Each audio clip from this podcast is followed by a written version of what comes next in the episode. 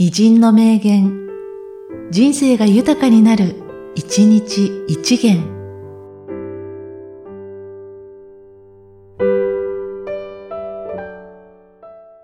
9月6日、黒沢明。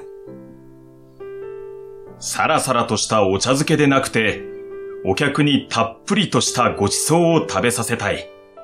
ビフテキの上にバターを塗って、その上にかば焼きを乗せるような、誰も食べたことのないようなごちそうをね。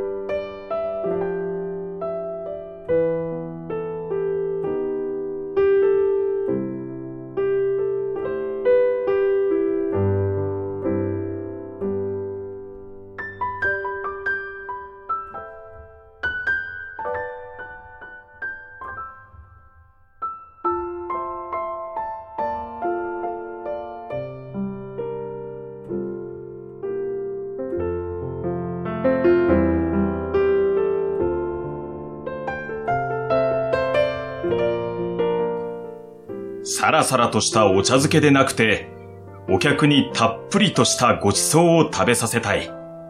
ビフテキの上にバターを塗って、その上にかば焼きを乗せるような、誰も食べたことのないようなごちそうをね。